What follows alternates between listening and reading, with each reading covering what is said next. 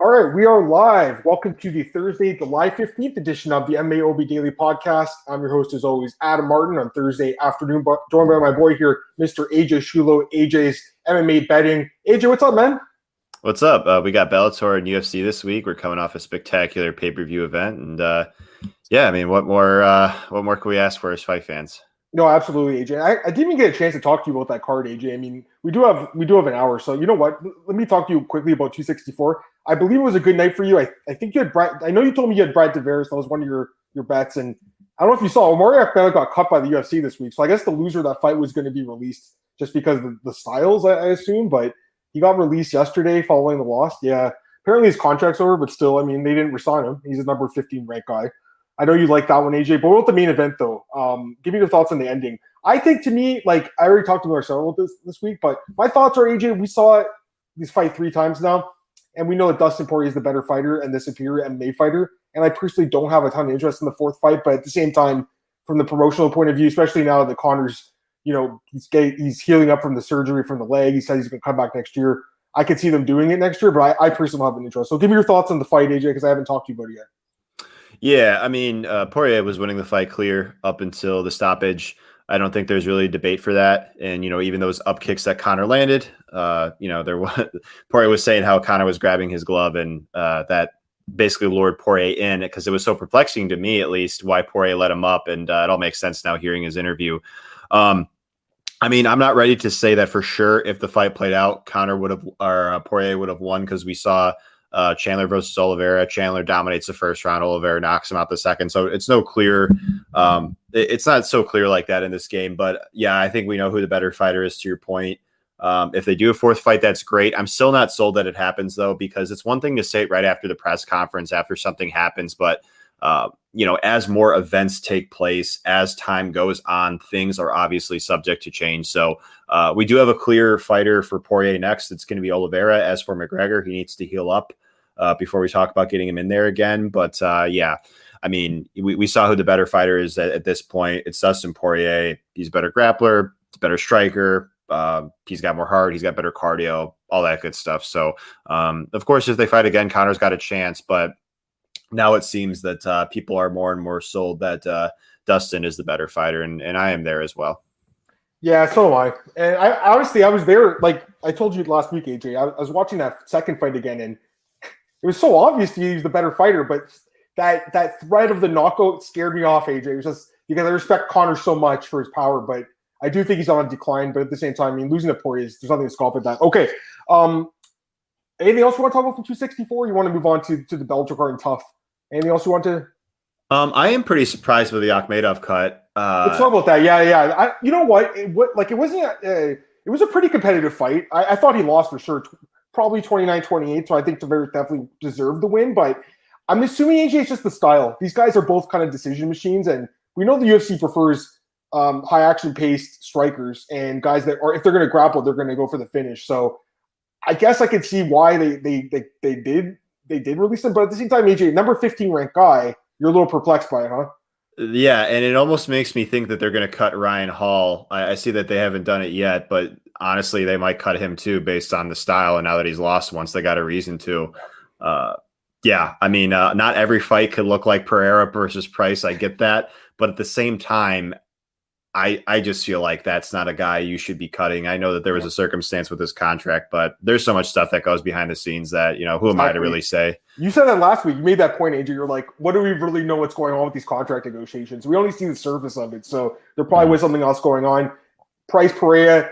It was my personal pick for fight of the night. Marcel actually thought so too. Most people, including my fiance, thought Moutinho and O'Malley. So no no question that they were going to get it from the UFC. That fight, though, Andrew, before we move on, that guy's chin. How it's a legendary chin, right? Like after that fight.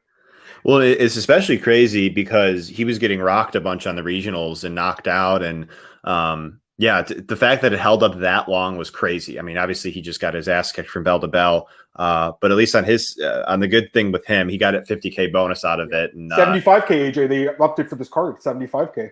75k. I actually think they did that the last time Conor fought as well. Um, so yeah, it's. Uh, it, I mean, I'm happy for the kid. I just uh, for his longevity's sake, that's uh, that probably wasn't the best uh, fight for him. Yeah, it was an entertaining fight, but he took a beating. Let me get this card from Kenshiro. What's great is this sold 1.8 million pay per views. That is correct. That's a fact um, now. So the fourth rematch will sell 2.2. Conor's amazing. The more he loses in the UFC, the more money he makes. He's not wrong. I think you're right, Kitcher. I think you've kind of hit the nail on the head here. Like, you know, my immediate thought following fight was this guy's stock has never been lower. But a week, like a few days, I didn't say a week, like it's been like five or it's crazy, right? Today's already Thursday, AJ. I feel like this was just yesterday where he broke his leg. You know what I mean? We're already yeah. at Thursday now. He's had surgery. Now he's talking. Now he's saying he's coming back. He's going to come back in a year. Dana White's confident he's making his return. So my initial thoughts on Monday were I don't want to see this fight again. I don't think it's going to happen. Now I'm like, all right, we're probably going to end up seeing this fight at some point. And he says he wants to adopt Conor's babies. He's got three of them now, actually. Listen, I mean, the guy is the biggest star in the sport. I was talking about this with uh, some other journalist, AJ. We were just saying, like, this guy's a content machine. Like, without Conor, and before him, I guess Ronda, there's always going to be these trailblazing stars, but Conor still is the gift that keeps on giving. That's what I said. Because AJ, I still write about this guy every day. I'm still writing about this dude every day. That's part of my job. I I wake up every morning knowing I'm probably gonna have to write about Conor McGregor today. You know, and I just know it's part of the job. So, you know, as much as you want to slag in the guy, and trust me, some of the comments he made, AJ, I, I don't agree with some of the, the, the death threats and stuff. That's a little bit too far in my opinion. Like, get it's the fight game. I don't think you should be bringing people's families into it, their wives and children. That is a little bit too far. But from a fighting perspective, from a promotional perspective, from just the entertainment perspective, AJ, there, it doesn't get much better than Conor McGregor. There's no doubt about it. Dana asked Dusty he wants to be Conor 12th time for 18 million. Dude, I was I made the joke on Monday, AJ. This might be the first time we see 20 fights between two guys in UFC history, but I actually think we might see the first four and five. I don't know what that's called. Like obviously a trilogy is three. Was it quadrilogy is four? That's Maybe. you might see the first one ever in MMA history or UFC history. It has happened in MMA. Andrei Arlovsky and Tim Sylvia fought four times. I believe the fourth fight was a no contest and one championship too. So they could fight a fifth time. I, you know, at some point though, it's like, do we need to keep seeing the rematch? There's other fights out there, so that that's my opinion. Last words on 264 before we move on. Yeah, I think it's just honestly a lack of acceptance why people like because if Dustin goes out there and beats him again, people are going to ask for a fifth fight, and they just want to keep asking it until they see Conor get the better of this fight. And just we got to move on eventually right? I mean these guys they they can only fight for so long. They can only fight the same guy for so long consecutively. And look conor's a great fighter. I mean losing these two fights in my opinion doesn't make his stock go down. He's always been a tremendous talent. So to me i'm going to go watch it if they make it the fourth time but i don't feel like it's uh it's set in stone it's going to happen for sure yeah i think you're right about that okay let's talk about TUF because uh I mean, you talk about every Thursday now. Look at this last conference, Shiro. Kishiro, I appreciate the comments. Can anyone blame Dustin for keep fighting Conor? No, and I especially can't blame for taking this fight now instead of fighting Oliveira because you know, again, I mean, the, the amount of money he's made he made for this third fight compared to if he fought Oliveira, uh, it's night and day. It really is. Okay, so TUF AJ. Let's talk a little bit about TUF. 29. I just watched it last night. Me pull the fight up. It was a great fight. We had Josh Rettinghaus taking on Brady Hiestand. Uh, majority decision win here for uh, Brady Hiestand um, AJ, and it was a pretty much a back and forth war. But ultimately, the younger, fresher guy ends up winning the fight. Uh, I think this kid's definitely got a high ceiling. What do you th- What do you think of the fight, man? What do you think of his performance? Yeah, how crazy is it that we had our, our two f- best fights of the season happen back to back episodes? And uh, yeah, Team Volkanovski makes the series four three. I did think Brady looked good. Um, we saw he has issues with his striking defense. He got rocked and clipped a little bit there, but I really liked his relentlessness with the with the wrestling and the grappling. He just he has a strong will to win. He dug deep. He got tired, but he still pushed through it. Yeah, I think this kid's good, man. Because Rettinghaus is. Uh, speaking of of the card this week for the UFC, he's a guy that's fought uh, Morozov, Sergey Morozov on that card twice actually. So he's a, he's definitely a very tested guy. He fought over an M1 actually, which is which is a high, which is good regional promotion, in my opinion at least.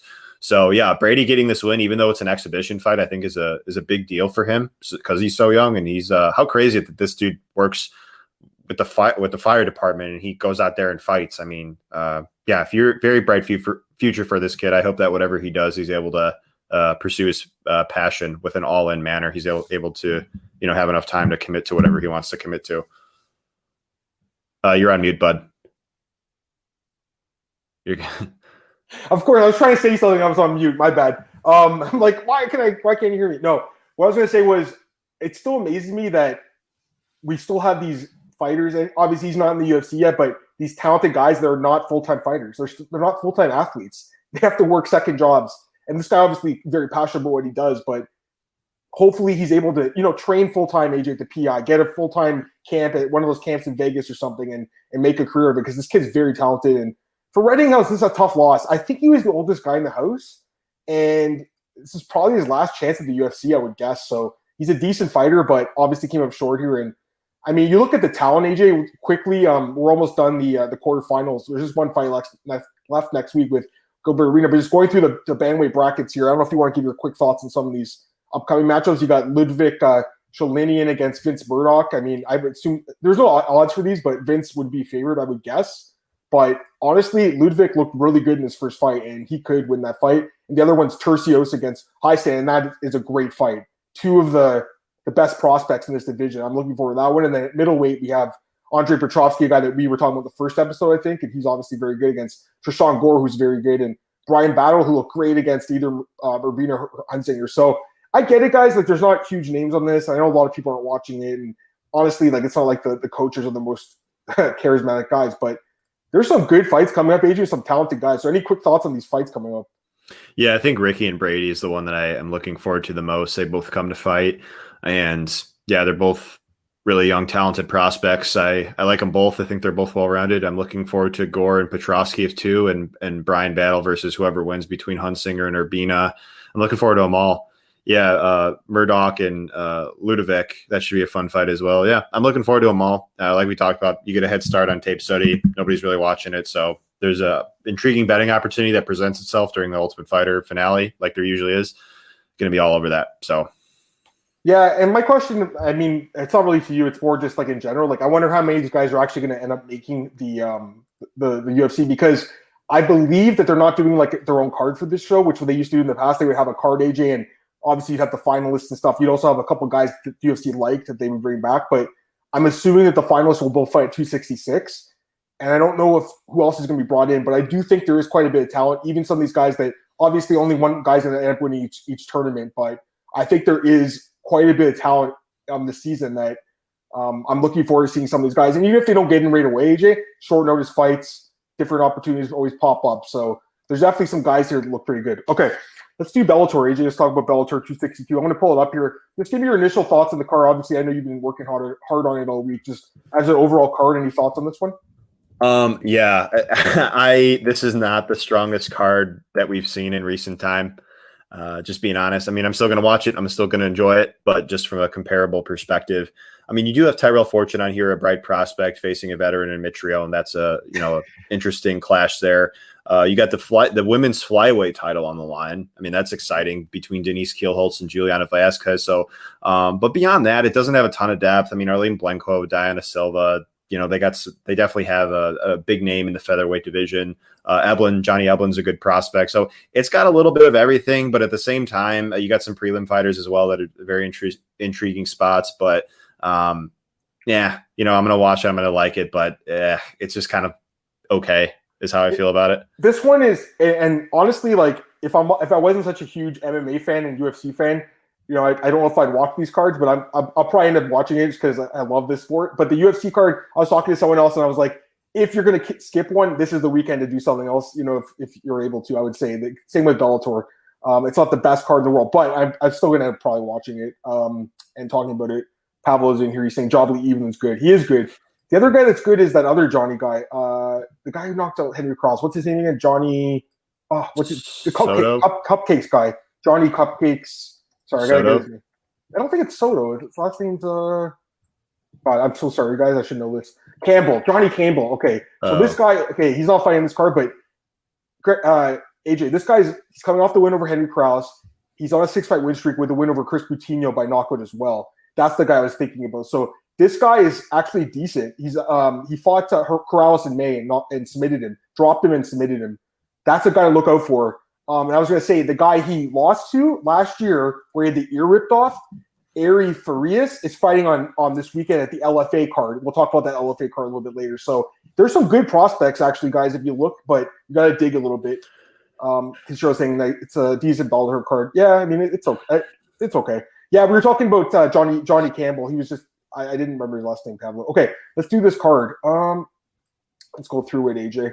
One sec. Bellator 262. And we'll go through the fights here, guys. Again, some of the prelims, well, you know, the odds are a little bit inflated, so it's not like you have to spend a lot of time talking about them. Let's go through this one first. Charlie Campbell against Nick Galetti. Charlie the Cannibal Campbell. That's a pretty good nickname, actually. Um, odds for this one, AJ. minus 350 for the favorite Campbell, plus 290 for Giletti. Any thoughts on this one? Yeah, I like Campbell here. I don't love him, but I, I like him. think he's a better fighter. Line's warranted, and uh, you know, it's it's just so fascinating with with these with these betting lines. It's just like where do they get this intel from? You got a guy that's yeah. only fought the decision once, and um, I mean, we were breaking it a few Bellator cards ago. There was that guy that came in with an 0 0 record. He was a massive favorite. It was a wrestler dude. He got knocked out in the first round. Remember that? It was crazy. Um, so yeah, no way would I ever lay the chalk in these spots. I just think that it's just throwing a dart on something that I don't even know what I'm investing myself in. So no, that's fair. And Pavel, I agree. Cody Law is really good. He's all he's another big favorite here, but we'll talk about his fight in a sec. Um, I'm with you. I think Campbell probably wins. But again, you know, a guy with four fights, AJ, uh, is this the guy you want to invest three three and a half to one on? I don't know. And the other thing I'll say is to the point you made. You know, I think for Bellator, at least like these guys, there is some footage out there and stuff. But at the same time, like I don't know. I wonder like what like I wonder what the if the matchmakers tell these odds makers stuff like because I want like the LFA card. There's a lot of guys that we've never heard of on that card, but there's odds and almost half the odds for that card opened at minus 200 plus 160. So I'm assuming that someone the matchmaker is probably like, yeah, this guy should be favored, and they just went ahead and put that default line out. So that's what I was thinking about. Um, and who was that wrestler you guys were talking about? I know you were talking about. He got knocked out like I think two cards ago. Can't remember yeah. his name. All right, Johnny Soto. Sorry, this isn't the Johnny I was talking about, but this guy is is obviously uh, decent here and taking an Aldi uh, Benjalini and right now the odds for this one. Um, AJ Soto slight favorite minus one twenty five.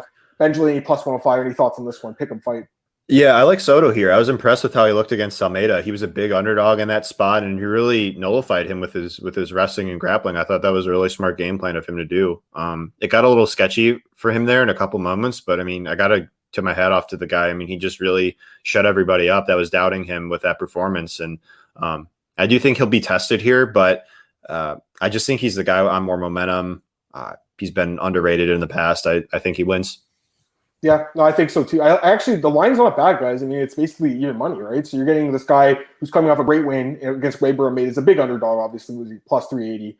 But he looked good in that fight, man. He definitely is a decent fighter. And I mean, this guy, you know, he, he does he has lots of decent guys. He fought Kevin Croom, who's in the UFC now, obviously, but you know that layoff year and a half, that's a long layoff, and the record five and three is not good. So I, I have to look a little bit deeper into it, but I, am with AJ on this one. I think there's value on on the slight favorite, AJ. I got to be honest. Minus one twenty five is it's cheap for this guy. So and they're talking about Isaiah Hockett. That was the guy's name. He was like minus, I want to say like minus 800 AJ, and he got like starched like really quick. So that's yeah. the risk, right? And I know a lot of people that night, I can't remember who else was on that card, but they had parlayed like five or six of the favorites, and they're the first leg ends up KO in about 10 seconds. So that's the risk you take. Um, let's talk about this one. Diana Avsa uh, Avsar uh, against Gabriella Golovin, and she she struggled to make weight if I'm not mistaken, but ended up making it, so that's a good thing. But did struggle a little bit with scale, but still huge favorite to AJ. You got minus 1100 on the favorite,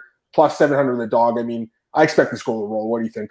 Yeah, Avsaragova, she's just such a talented prospect, and uh, I mean, we'd like to see her tested a little bit more ideally, and but to be honest, man, I always think she's got more upside than a fighter such as Valerie Loureda did. You know, even prior to her recent loss, I just the eye test she passes it more for me. She's really dangerous, uh, fast, explosive athlete, and I think that she's just gonna rack up some wins here. And um, when she gets a big step up in comp, uh, maybe you know I think twice about picking her. But I mean, honestly, man, she's just she's doing her thing, and she's you'll have to see it. So yeah, yeah. she probably goes out here and wins. Yeah, I think so. I mean, she's a big favorite. Maybe finishes the fight. She looked amazing in the last fight.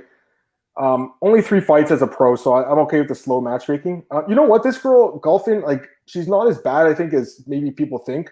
She has fought good, talented fighters. I mean, Erin Blanchfield's obviously in the UFC now. She lost to her.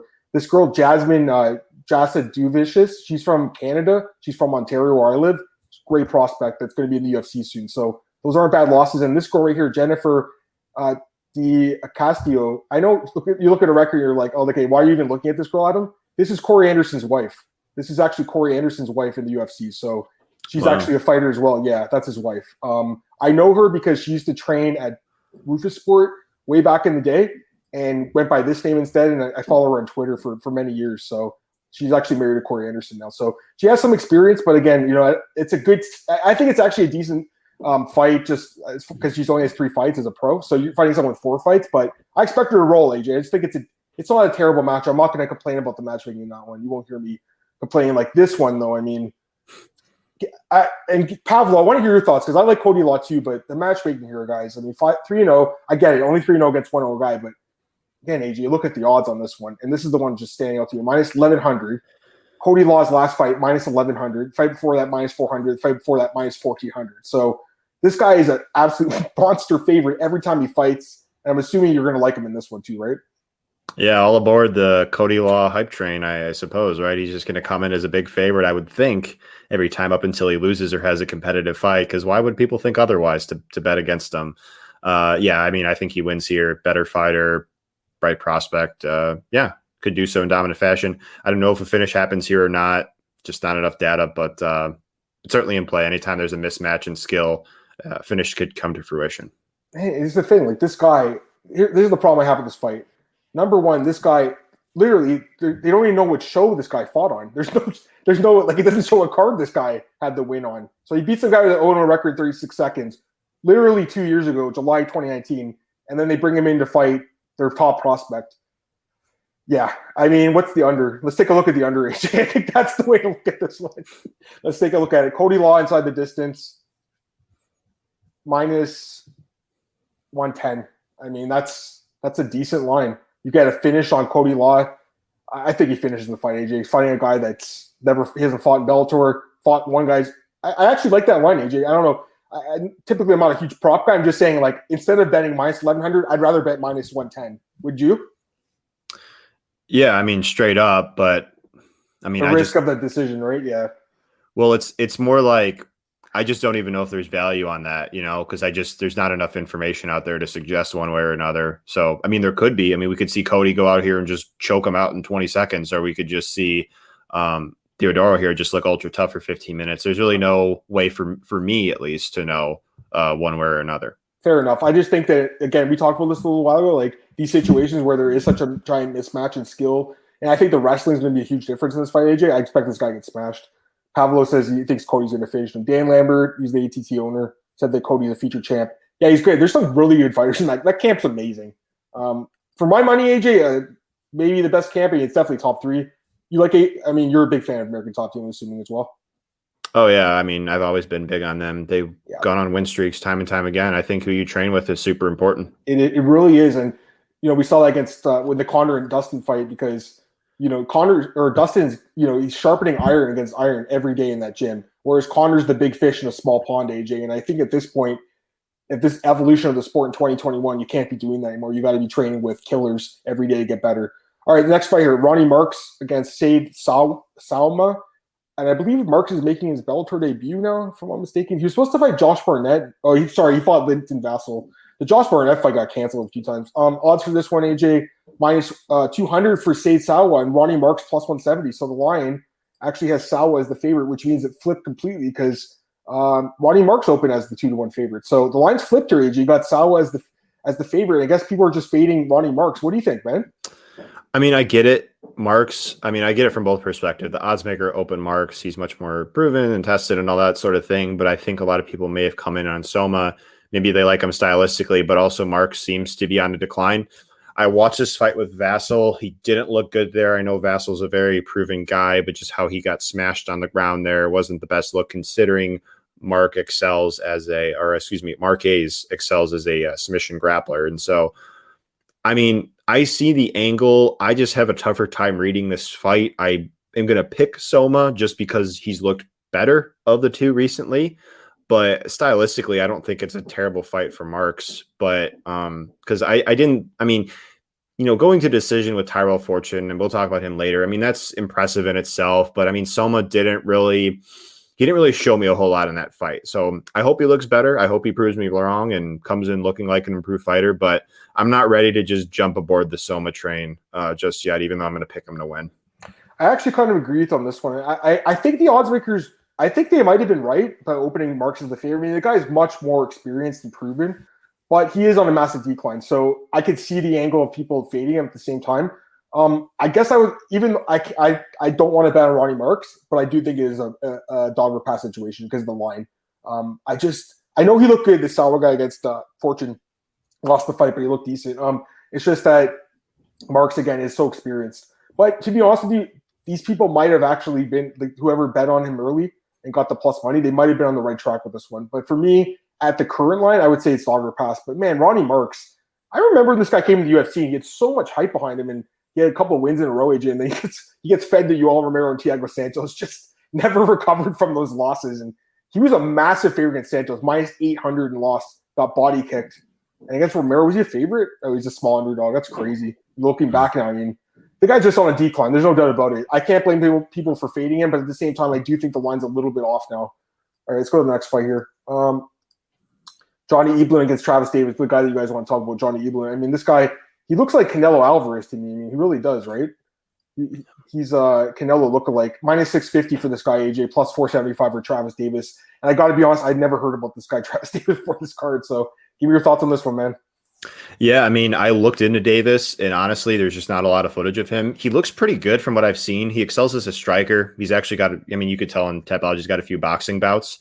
Um, he seems pretty dangerous on the feet. He's got a hard low kick. I do think he's actually a better striker than Eblen here.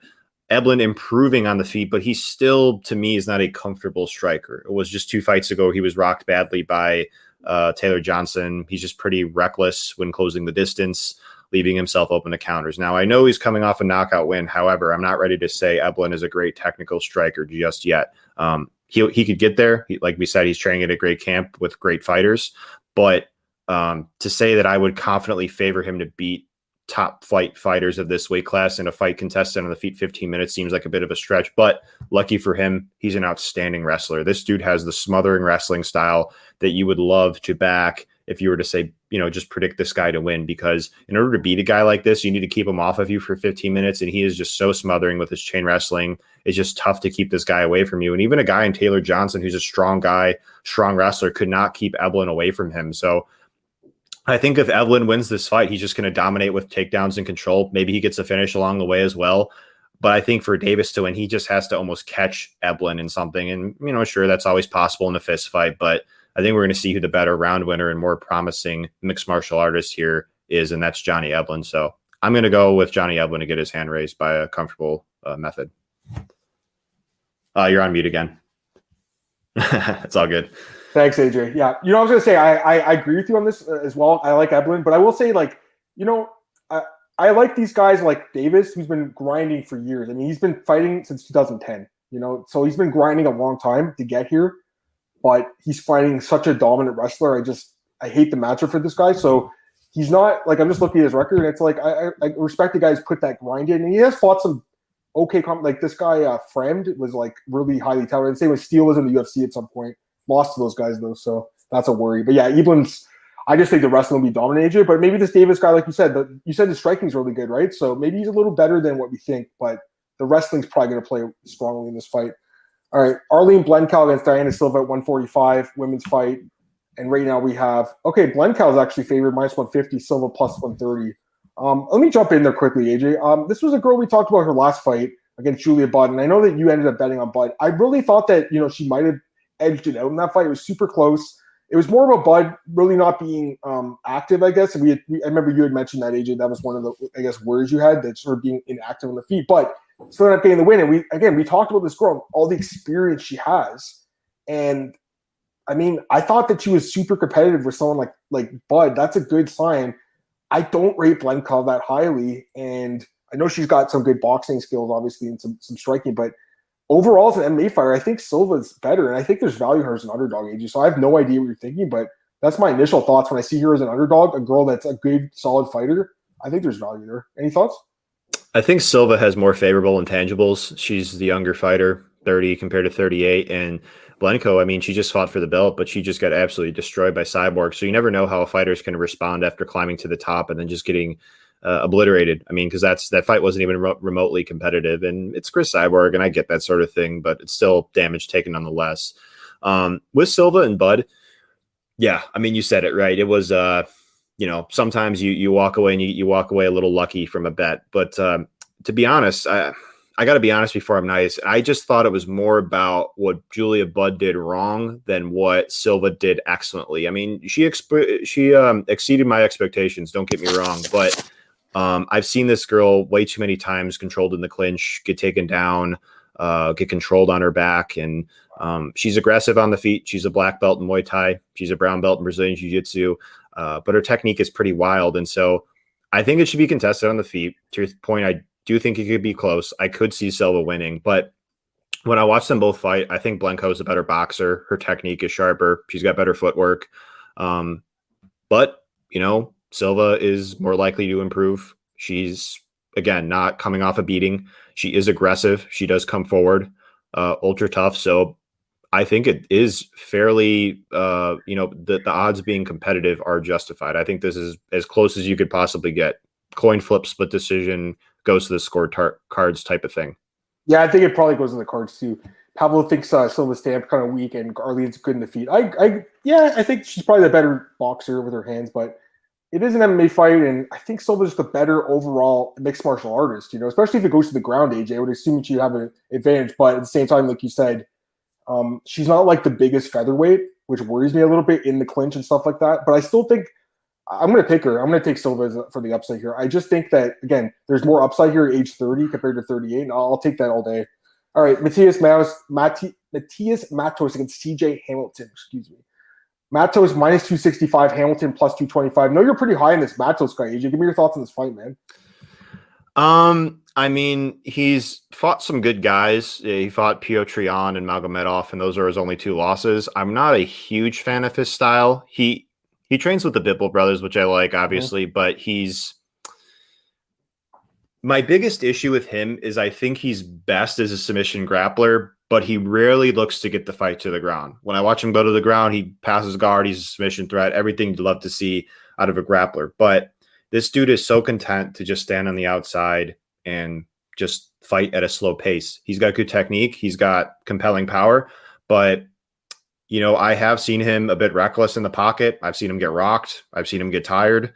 Um, Hamilton's coming off a very one-sided loss to Magomedov, but on the flip side, you know, when Magomedov fought Matos, the fight wasn't remotely competitive either, even though one win two decision and the other one was a submission. So my whole thing with this fight is we got another thing where you got Matos five years younger, more likely to improve at bantamweight, but he's also been very inactive. He's fought like twice in the past four years or something crazy like that. He's just been so inactive as a fighter. And Hamilton's been busy. He's got his issues with like defensive grappling, and um, he's just mainly a point fighter that likes to stand on the outside and throw kicks.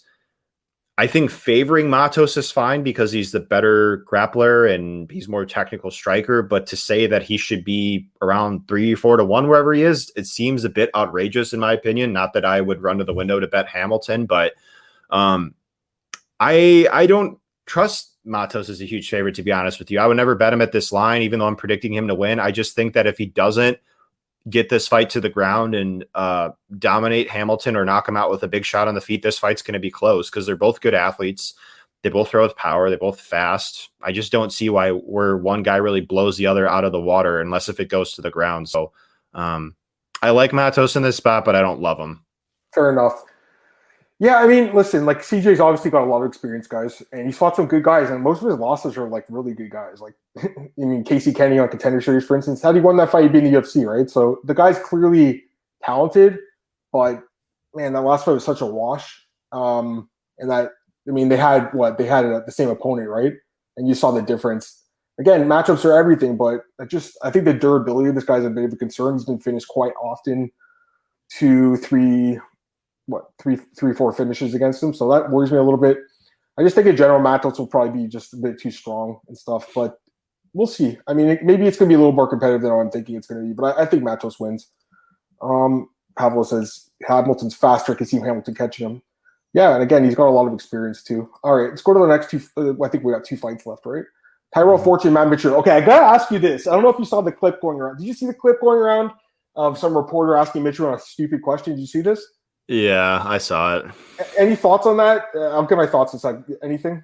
Uh, no, I mean, just, I mean, MMA media just never, it, it, just, it's one of those things, just expect the unexpected with this sport. And, you know, you just, just kind of, I just kind of accepted it at this point. So, yeah, fair enough. I mean, I work in the media, right? So it's like, I, I don't want to say anything bad about anyone because this is not, it's not the easiest job. It, it's not as easy as people think to interview these guys because, especially if you're new at this, like it could be a little intimidating, but at the same time, number one, these guys, I don't think they were there. They were on Zoom. So you should have had like the question written down. There's no reason you shouldn't have had it. Like if you, if it's in person, I can see it you're, you know, you're thinking on the feet. But this guy had tons of time to ask a question and then ends up getting his record wrong. Says Matt's 0 5 in his last five, which isn't true because he's 0 3 and 1, which is a completely, sorry, 1 3 and 1, which is a 1 3 and 1 no contest, actually, which is a completely different record. So this guy has quickly looked at his Tapology and assumed that was an 0 5 record in me, which is just embarrassing.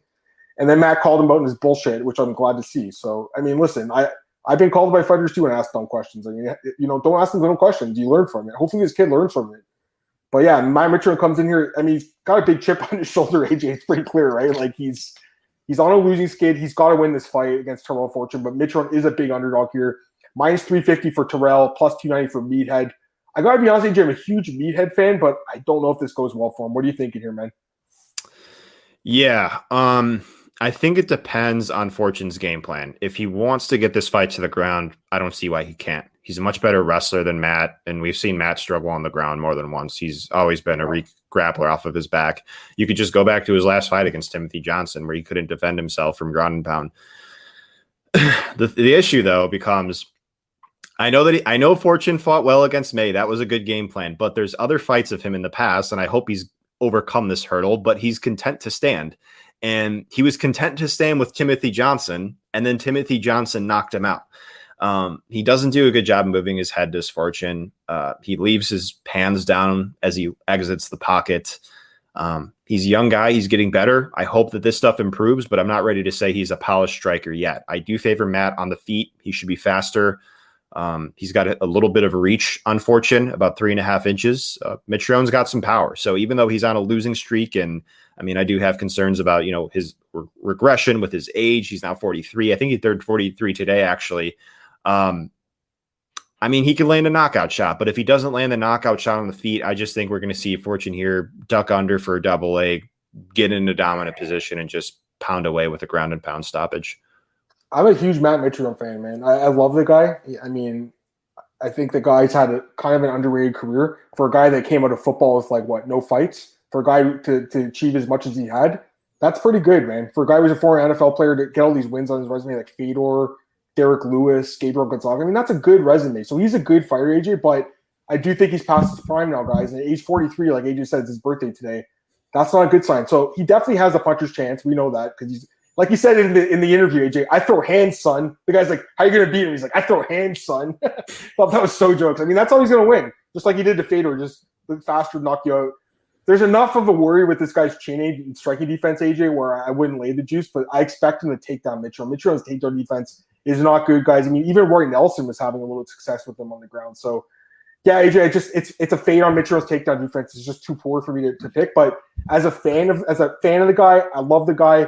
I would I'd, I'd love to see him go out there and get a knockout and then call a fade or something for a rematch or something like that. You know, be cool. All right, main event time, AJ. Juliana Velasquez against Denise Kielholtz. And I got to give my boy Big Marcelo some credit here he's been banging the drum on Denise for a long time. She's obviously Dutch, just like him. He's been telling about her for a long time. Um, AJ, he's like, you got to watch this girl. She's going to be good. So she gets a title shot here against Velasquez, dominant fighter in Bellator. Right now, AJ minus 400 for the champion, minus, uh, plus 325 for the challenger. Give me your thoughts on the main event of Bellator 262. Yeah. Um, when I was watching Velasquez fight, I thought she well, this was before I'd watch any footage of her. I thought she was going to look a lot more dominant than I found out she was. She's pretty content to just play the counter game, and I mean she's good at it. She throws with power. She's technically she's good technically, um, and she's also very strong for this weight class. But when you're fighting at such a slow pace, it could just confuse the judges sometimes because if the opposition is just more willing to throw offense at you, you might just give away rounds by accident. And that's kind of what I thought happened against Macfarlane. I mean, I still think it's fair that she won rounds one and three through uh, against Macfarlane, but I think you could make a case that Macfarlane edged those rounds. Um, Kielholtz is aggressive. That's what I like about her. She's she's a six-time world kickboxing champion. She's a black belt in judo. Um, Velasquez is also black belt in judo she comes forward. She's got fast hands. She's got power in her hands, and uh, she comes to fight. Kielholtz offensively is a problem. She's got a double leg takedown, body lock takedown. In the top position, she's a submission threat. Uh, her issues pop up, uh, pop up, excuse me, in the defensive side of things. Watching her crash the pocket, chin is high, just kind of swings wildly, just head hunts sloppily. Um, even on the ground, I've seen her get her back taken multiple times because she goes for the head and arm throw. I've seen her get submitted by Veta Arteaga in the clinch. So she's she's definitely got some serious offensive threats, but I worry about Velasquez because you know even though gr- grappling isn't Velasquez's plan A game plan, she's a purple belt in jiu-jitsu and she's going to be the larger fighter here, more more physically compelling. If she for whatever reason gets on top of Kielholtz in the top position on the ground, she could that could just be a round. I mean, she could get around a dominant round or even a submission. I've just seen Kielholtz put in way too many bad spots on the ground to um, make me nervous if she could really do anything with like escaping back mount or something like that. So, despite the wide odds, I do consider Kielholtz a live underdog. I just I think she's got enough tools offensively to make this fight close, if not win. Um, and, and, she fights at a higher pace and, and is probably the more the fighter more willing to go for takedowns. So there's just not enough like for me to say that there's like quote unquote value on his line on her line, excuse me there would be there would need to be more evidence, and this might be Velasquez might just be too physical for her is one thing I worry about, and then the other thing is she might be too big of a step up in comp because even though Denise is on this incredible winning streak and um, she's done so in emphatic fashion with finishes. She hasn't faced a, a, fighter like Velasquez yet, and Velasquez by far has the best win uh, uh, combined. Both of them, Macfarlane is a better, a far better win than any of them have combined. So I'm picking Velasquez here, but I, I, don't agree with the line. I think that this these odds should be a bit closer. Um, I wouldn't be surprised to see Kielholtz even win here. I think she's really tough. Uh, I would be surprised if uh, you know if she's if she doesn't get finished. She uh, you know doesn't have some some good moments here. A few of them sprinkled in. So um, I, I, like Velasquez in the spot, but I, I don't love her uh, against Kielholtz. Uh, yeah, third time it happened again. Yeah, you're good. I just don't want to interrupt you, so my bad. Um, I think it's a good fight. Let me get these comments. Pablo says the thing with Joanna doesn't use her ground game. Up. He mean you mean her. She loves to stand up. Yeah, that's that's the one thing because I think that in this fight, if she did pursue grappling, like a grappling heavy gameplay, even though Kielholtz is a good grappler too, I think that would be the easiest path to victory. I think because Kielholtz has all that experience on the feet, and I know Velasquez can hang on the feet too. I think I think it's a competitive fight. I think four to one's a little excessive. I kind of agree with you, AJ, but at the same time I gotta go with the champ, man. I gotta be honest with you. Like, I wasn't sure if she would beat Macfarlane. Gets a different matchup. Macfarlane maybe not as like dangerous as a finisher, but that is a good win for me. That was the first loss that girl had, and she was a really good champ for a long time. To me, that's a quality win, and it showed me that this girl's she's quite good. So I'm gonna I'll lean towards the champ. Obviously, she's a big favorite for a reason, but you know I, I guess I feel a little better about her than than you. But I do like Kielholtz too. Don't get me wrong. And if Marcel comes on, if, if she wins, Marcel's to come here Monday start banging the drum for her. So looking forward to that. All right. Um, I mean, that's it for Bellator 262, I think. Anything else you want to talk about this card before we move on or? No, um, well, the card after this, we got Pitbull versus McKee, which is an incredible fight. So, um, even though that this fight, uh, this card maybe didn't deliver um, in the best way we had hoped for, we got uh, an incredible card the week after. We even got Mad Mads, or not the week after, but later the month. We got Mads Burnell versus Emmanuel Sanchez.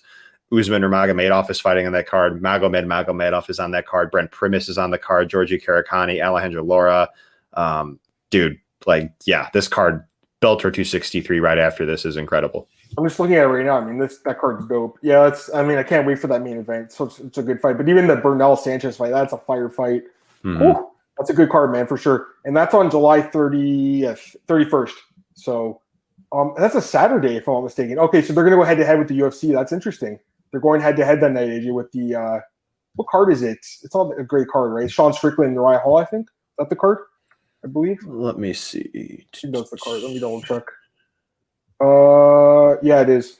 UFC and ESPN 28. So you got Hall and oh, you also got Doo Choi, Mounir Lazzez. I mean, like it's they're both good. They're both good card. Like they're both decent. You know, so not like the biggest names, but yeah, Mauchi also. Yeah, I mean, I was surprised when he lost that last fight, wasn't it? That was a big surprise. But that card looks good, and I like that they're getting these guys fights like more often now because obviously last year it hurt a lot of guys in this promotion. AJ, they barely ran any events. I can't like, did they even have events last year? Can't remember. It wasn't very many.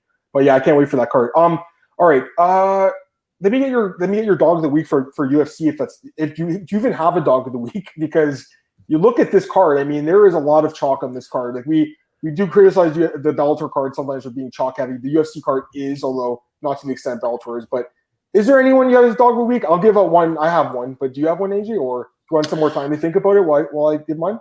Well, even if you gave me more time, I wouldn't have one because I've only researched three fights. It's been a pretty busy week for me.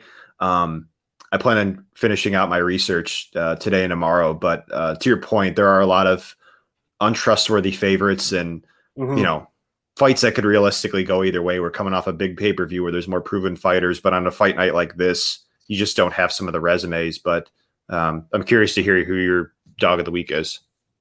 I think it's going to be a, a chalk heavy card, like expected, as, as you can see with the line. And there will probably be a couple upsets we didn't see coming. I mean, half these guys are minus 300. Are all the minus 300 favorites going to win? Probably not. Because, like AJ said, a guy like, for instance, Rodrigo Nascimento, like that guy's not really the most proven guy. You know, he should win his fight, but not the most proven.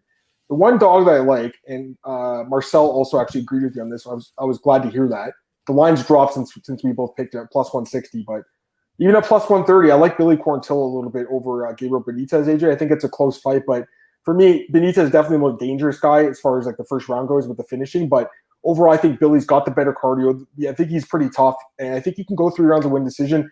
And I like the fact he has had eye surgery and change, fix his eyesight. That is huge for a fighter. You know, not wearing contacts now actually gets to see his opponent. That's huge.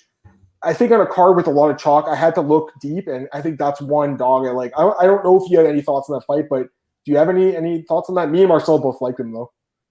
Yeah, well, Billy Quarantillo can never be counted out with just his pressure and cardio.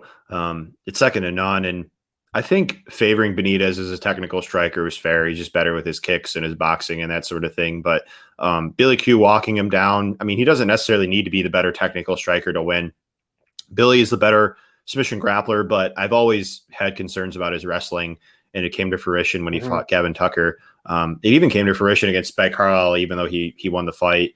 But um, I don't know, man. I mean, I think I think he could win, but I think Benitez is the rightful favorite. I just think in a fight that should be contested on the feet, Benitez is, is the better striker and who's more dangerous. No, I, I agree. He's more dangerous guy, no doubt about it. We saw against Justin Jaynes, but again, like this is a guy that his record in UFC is not great. He doesn't. He has a lot of losses, and I just I don't know. Like he just had that fight with JSP fall. where he had that bad weight cut.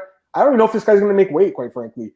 Also, it's kind of it's kind of weird that this guy got a fight before the JSP guy did. Remember, the JSP guy was the one who said, "I don't want to fight the guy. He missed weight. I don't want to fight him." It's almost like the UFC matchmakers are punishing that kid because we're like, "Hey, you didn't accept the fight. You took a fight off the card. We're going to give Benitez a fight before you do," which is kind of bizarre. Anyways, I, I mean, I, I, think you're right, AJ, and that it's supposed to going to be chalk winning. But I'm just saying, like, if I had to look deep, and that is one dog that I do like a little bit. Although, like AJ said, there are a couple other competitive fights on this card as well. Um, just before we get out of here, AJ, there, there, I want to mention this LFA card. Um, if you go to MMA Oddsbreaker, you can see my preview, um, the opening odds for them. But there's two LFA cards this weekend. I want to highlight quickly. On Friday, there's LFA 111. It's in Brazil. It's taking place in Rio. That's kind of cool. Um, there are some guys in this card that are worth po- uh, pointing out, such as the Airy Farias guy who I mentioned, who's coming off a win over Johnny Eblen, where he, he ripped his ear off in that Tora FC promotion, which was good. Um, but the card I'm looking forward to is actually the, the other one on Sunday, LFA 12 AJ. It's a one night welterweight tournament um, with mm. a hmm. bunch of Brazilian guys that they're all like jungle fight veterans, they're all like Shooto Brazil veterans. And if you look at these guys' records, they're like maybe they're not the most um, noteworthy guys, but they've fought a lot of guys that we've heard of. So there's something to like about this uh, this card. I actually like Ruiz, the Mexican lady. Mexicans are hot in MMA right now. He's saying Montserrat Ruiz. Have you broke down that fight at all? I don't know if you have any thoughts on that one. I Lemos is one of the biggest favorites in the card. I mean, the physical advantage I would assume would be huge, but Montserrat's a, a gamer, no doubt about it, with that head and arm choke. I, I, I don't know. I don't know if that move's going to work. I think she's kind of a one trick pony a little bit. Any thoughts? Yeah, it's funny. I actually just looked into that one before we got on. Um, there you go. You know, Ruiz just held buys in the in the headlock. You know, I mean that that got her a win, but I don't think that that's indicative of her winning. You know, the rest of her fights in the UFC. I think favoring Lemos is fair. She's a better striker, more powerful, more technical, uh, faster as well. Ruiz doesn't have good striking defense. I think it's actually Conejo. Well, they, they called her a few different last names. I don't yes. know, Ruiz Conejo. Um, so yeah, but yeah, uh, Lemos clear boxing advantage in my opinion. And I think Ruiz's best bet, honestly, is to push Lemos against the fence. Mm-hmm. Like we that saw, girl uh, Inoue did, right? I think that's who was was it? Yeah, Mizuki Mizuki yeah. Inoue. Yeah, that would probably be Ruiz's best bet if she wants to play the head and arm gro- game. Th- uh, excuse me, head and arm throw game. That could work, but that could also put her in serious trouble because she's at the risk of giving up her back. And Lemos is a legit submission grappler. I've seen her go for the Peruvian necktie on the regional scene years ago, so she's only gotten better since. Uh, Ruiz might risk giving up her back and giving up a rear naked choke. So, um, of course, anybody has a chance. I, I, just laid out a path of victory for Ruiz. She could she could clinch her and, and hold her there. That could help her win. But I think Lemos is the rightful favorite here. Yeah, I think she deserves a, a decent sized favorite. I mean, she looked so dominant the last fight. Um, we've got a few minutes, but we'll get out here, I guess, sooner. Uh, just want to see if there's any news from today that I missed. Uh, let me double check here. Uh, let's see. Um, I mean, not not a lot. I mean, I'm looking forward to this. I guess my, the last question before we get out of here, AJ, um, just your thoughts on the main event because for this weekend UFC card, uh, Islam and uh, Moises. Because I was just gonna say, I just wrote an article on Dan Hooker who talked to my boy James Lynch. He goes, "What do you think of this fight?" And he's like, "I honestly have never seen this guy fight before. I have no idea who Thiago Moises is." But he goes, "I'll fight Islam if he beats him." So it's like, okay, cool. But I think Moises is a good young improving fighter. I just think the grappling, the defensive grappling is going to be an issue. We saw it against Beneil Dariush. We saw even against Bobby Green a little bit. I expect Islam to be grappling heavy. I don't know if he finishes, but I, I do expect him to win still. The line's obviously pointing that way. Your thoughts, AJ? Last thing we'll talk about today. Yeah, um, it's pretty crazy. You know, I remember I bet Islam against Dober, and he was like a, around minus three hundred, and now he's over minus six to one against Moises. It's pretty crazy considering. It sense, uh, really, right? Like I, I, was thinking that the other day. I think in general, Moises doesn't get a lot of respect. If you look at his betting lines, he's been the mm-hmm. underdog. I think in three or four straight fights, but there was a lot of people hyping up Dober in that last fight with that left hand, and I, I didn't see it. I thought there was huge value on Islam at like I think it was four to three or four to one. You should have been eight to one. So sorry to cut you off there, but yeah, I, am with you. I think the line it, it seems a little high compared to what that was, right? Yeah, considering Moises is, is much more confident, excuse me, competent on the ground than than Dober is. Uh, Moises is a legit black belt. Not that I'm expecting him to go out here and submit Islam, but in terms of you know not giving up positional advancement on the ground, not giving up um, you know, a stoppage or anything like that, that he puts himself in a better, better position. But to your point, got to favor Islam here. He's the better wrestler. He should be able to control where the fight goes. Uh, seen his, uh, excuse me, seen Moises rather taken down by Kurt Holobaugh. You mentioned Dariush and the um, there was another fight in there. He got Bobby Green. So yeah, Makhachev is. I put out a statement on Twitter. Uh, he is the best lightweight in the UFC, in my humble opinion, because not because of who he's fought, but because of his skill set. I always analyze fighters based on their skill set because they're only going to fight who they're put in front of. So if they, if, and he's been going, he's been dominating everybody that that's been put in front of. So I can't hold that against him. He got knocked out quickly by Martins. That was years ago. He's gotten better since. We talked about earlier with Eblen. to beat a guy like like Islam, you got to knock him out on the feet. Otherwise, he's just going to overwhelm you with them takedowns and in control time. I mean, that win over Arman Tsarukyan is going to age. It's already aged well, but mm-hmm. it's going to age even better because I mean, I know I know he's not on this card, but Arman Tsarukyan is another top five lightweight in my opinion. So these guys are so dominant with their style, and um, whether or not Islam wins or loses here, I just think that the prototype of the fight that he is, he does have championship level upside. He should go out here and win this fight. But to your point, Islam or uh, excuse me, Moises for whatever reason is is very underrated from the betting community. People often bet against him. Mm-hmm. I bet on him against MJ. I didn't bet on him against Green, but I acknowledge that he could have made that fight very close, and he did. Um, but yeah, he's definitely going to be game here. I don't think Islam finishes Moises, mm-hmm. but I do think he goes out here, wins some rounds with some top control, and uh, probably wins a wrestling grappling based decision. Yeah, I'm in a pool where um, with a bunch of friends, and you have to pick the method too. So you get double points for main events, and I'm just like, this is, his first five round fight. I still think he's probably going to win decision. So I'm actually with you. I see a lot of people saying he's going to finish Moises, but Moises defensively should be able to kind of thwart the the submission attempts, and I think he can maybe survive the, the, the 25. But we'll see. I mean, it's five rounds. Pablo thinks the Miesha odds are great. I mean, they are, but she hasn't fought in five years, so it's a huge risk. Um, that's the problem with that fight. But definitely, I mean, she's she should be the favorite there.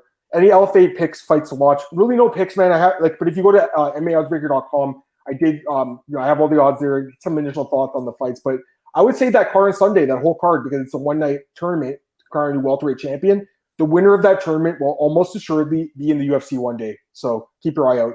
They love the LFA. They love the LFA fighters. Uh, AJ, I think it's the official feeder league, if I'm not mistaken. So UFC always plucking guys from this promotion.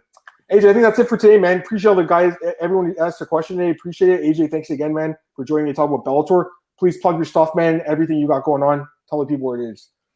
Yeah, uh, Daily Fan MMA contributing there. I just posted the Bellator content earlier this week. Apologize for the delay. I was traveling to and from Vegas this week. Uh, working through it though, no excuses. Plan on researching the rest of the card. Uh, we'll start posting bets on Daily Fan MMA and BetMMA.tips. You could always follow me on Twitter at AJMMA Betting. Pleasure to do do this with you, Adam, as always. And uh, thanks as always for everybody contributing in the comment section and, and watching. I appreciate that as well, man. And uh, you guys can follow me on Twitter at MM Adam Martin Podcast. It's on our YouTube channel. Spotify, iTunes, all those places you want to download it. I'm also available at bjpenn.com, mymanews.com, um, and uh, Elite Fantasy, Elite Sports Betting. Have my DFS full breakdown for the card tomorrow at Elite uh, Fantasy, and then my bets for the card. Um, probably just have a few bets on this card. I mean, like it's it's a card with a lot of chalk, and I'm not a huge chalk guy, but I mean, I'll definitely see some spots. So talk about it for sure. And Pavlo mentioned this guy Wrangle is really good. So yeah, I think that card's gonna be awesome. Remember, guys, that LFA card is quite good. So if you're looking for something to do on Sunday night, that would be the card to watch. AJ, thanks again, man. Talk to, take care, everyone. Talk to you later. Bye.